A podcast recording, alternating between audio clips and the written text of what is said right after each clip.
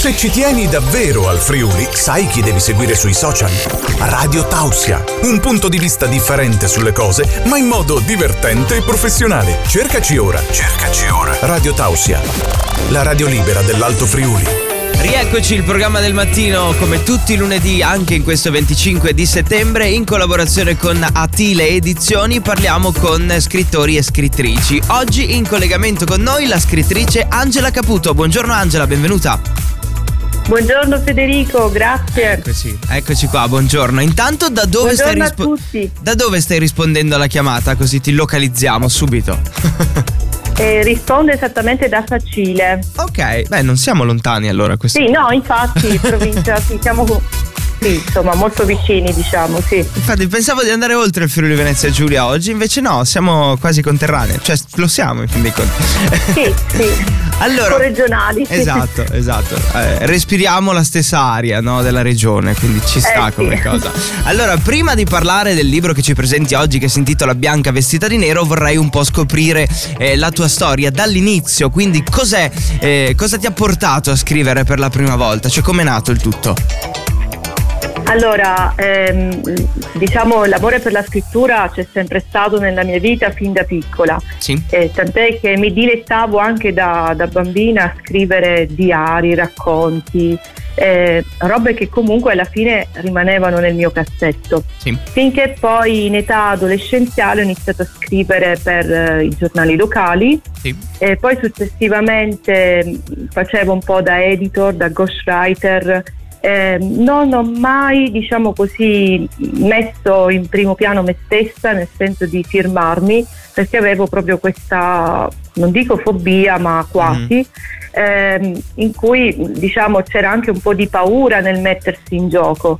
Finché mi sono decisa durante la quarantena, durante il Covid, a mettere giù per iscritto qualcosa, cioè non era proprio così bianca, inizialmente era un'altra storia. Mhm. E da lì poi documentandomi su questa storia del campo di concentramento di Ferramonti, da lì poi è uscita fuori una storia completamente diversa da come l'avevo concepita.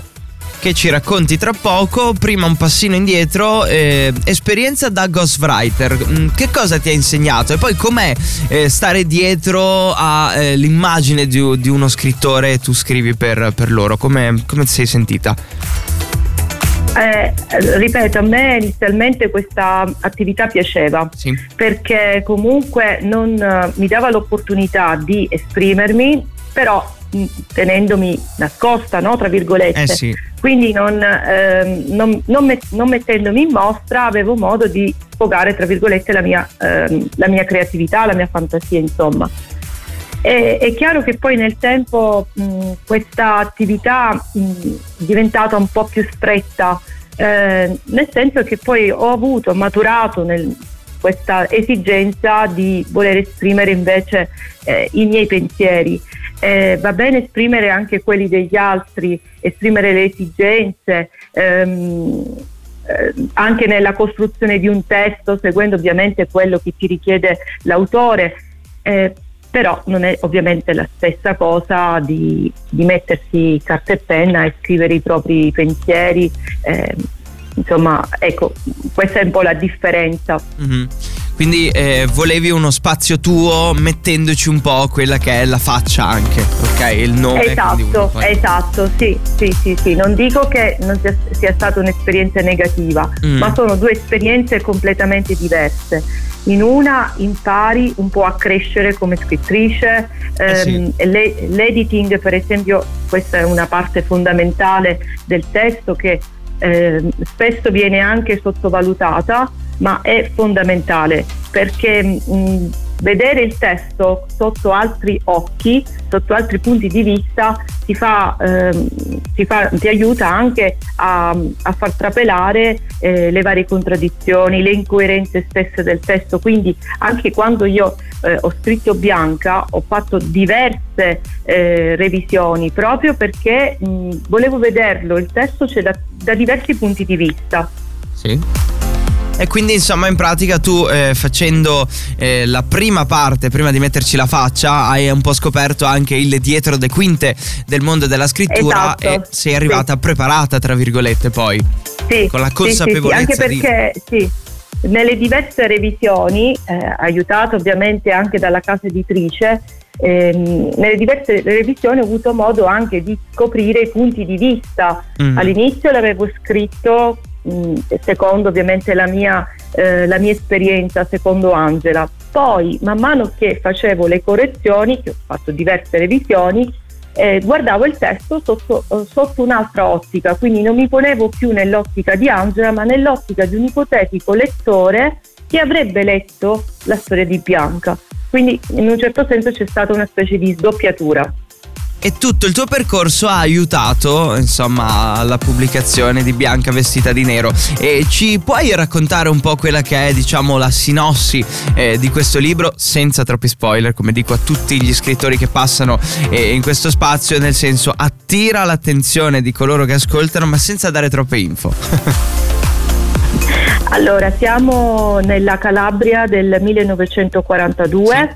Eh, ci troviamo all'interno del campo di concentramento di Ferramonti di Tarsa in provincia di Cosenza, che è un campo anche poco conosciuto, di cui non si parla tanto nei libri di storia, anzi forse non si parla proprio, come non si parla purtroppo dei tanti campi di concentramento fascisti italiani.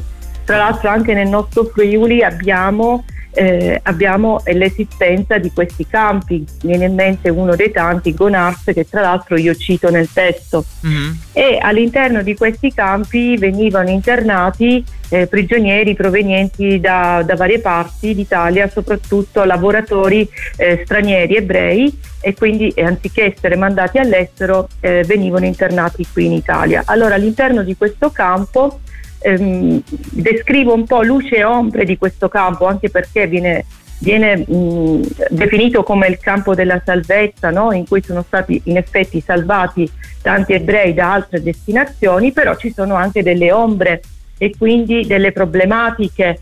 E ehm, proprio sempre all'interno nel- di questo contesto nasce una storia d'amore illegale per l'epoca, perché abbiamo proprio la violazione delle, delle leggi razziali tra questa giovane ragazza fascista e un medico tedesco ebreo e quindi Mm. da qui poi bisognerà capire se questa passione riuscirà ad andare oltre l'antisemitismo, le leggi razziali, gli stereotipi, i pregiudizi e via dicendo a- e sempre a questa storia si aggiunge anche tutto un contesto di maschilismo, di patriarcato e di figura femminile degli anni 40 sotto l'epoca fascista. Quindi anche su questo discorso del maschilismo c'è diciamo una sorta di ritorno anche all'attualità di oggi, considerando anche quello che succede tristemente nei fatti di cronaca con queste donne che subiscono ancora tutt'oggi il sistema patriarcale Quindi un libro da leggere. stereotipi di genere. Sì, scusami, un libro Sì, da leggere so- tutto di un sotto fiato. in l'ottica attuale. Sì, diciamo in un certo senso anche un po' sotto l'ottica attuale Sì. per capire che alla fine sì, siamo nel 2023, ma tante cose non è che siano alla fine cambiate. Ecco, insomma, Quindi- qualcosa sì, ma altre cose, soprattutto nell'ambito della figura femminile, purtroppo ancora no. Serve oltre per raccontare la storia anche per far riflettere, quindi è a duplice uso. Esatto. Sì, Ed è una esatto, cosa molto sì. bella, questo sì. Stai già lavorando qualcosina di nuovo? Cioè il libro finisce con un punto o finisce con tre puntini di sospensione magari per una parte 2? Finisce con tre puntini di sospensione. Sì. Quindi magari è in lavorazione la parte 2? Puoi darci qualche info sul futuro? Eh, Sto già lavorando sulla, Ok. pia- sulla parte 2, sì sì, già sto iniziando. Sì. Poi in quel caso ci risentiremo perché poi eh, è bello fare questo percorso, no? Abbiamo presentato il primo, poi se esce il secondo, eh, insomma, ritornerai qua a trovarci su Radio Taos. E adesso poi che abbiamo scoperto che eh, abiti a Sacile ancora di più, ok? Perché sei della nostra regione, il Friuli Venezia Giulia, e di questo eh, siamo, siamo molto felici. In chiusura vorrei chiederti se ci puoi lasciare intanto i tuoi contatti social per coloro che vogliono rimanere aggiornati sulle future pubblicazioni e dove possiamo trovare il tuo libro eh, per gli ascoltatori e le ascoltatrici che eh, volessero acquistarlo. Sì, allora per quanto riguarda i contatti social eh, mi potete trovare su Facebook eh, nel mio contatto, nel mio profilo Angela Caputo Sì. e anche su Instagram ehm, dove non è- sono registrata con una specie di pseudonimo Sì. Che è Angel eh, Life Writer Ok. con i trattini di sospensione.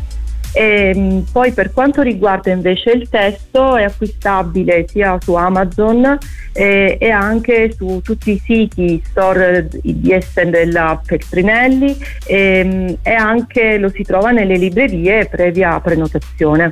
Perfetto, dai, ti auguro Ed è buon... presente, scusa, Sì? che ti dico, è presente Vai. anche la versione ebook oltre Ok. che quella cartacea, ecco, volevo aggiungere anche questo. Per gli amici che amano il digitale, ok? Io Esatto, sono, sì. io sono team carta, rimani della stessa idea anche tu? Eh, sì, però mh, diciamo c'è anche la comodità delle Sì. book, soprattutto per chi si ritrova fuori, non portarsi i libri dietro. Certo, è ehm, tutto oppure vuole digitale. leggere di notte con le luci soffuse, quindi sì, insomma, è anche quello abbastanza comodo. Però per gli amanti del libro in mano proprio, dell'odore delle pagine, cioè ci sono entrambe le Eh, versioni sì. così accontentiamo tutti e va bene così. Esatto. va bene, dai, ti auguro buona giornata e ci sentiamo presto, ok? Grazie, grazie mille, grazie a tutti te- gli ascoltatori. Ciao, ciao, Buona ciao. ciao. giornata. Ciao. Radio Tausia,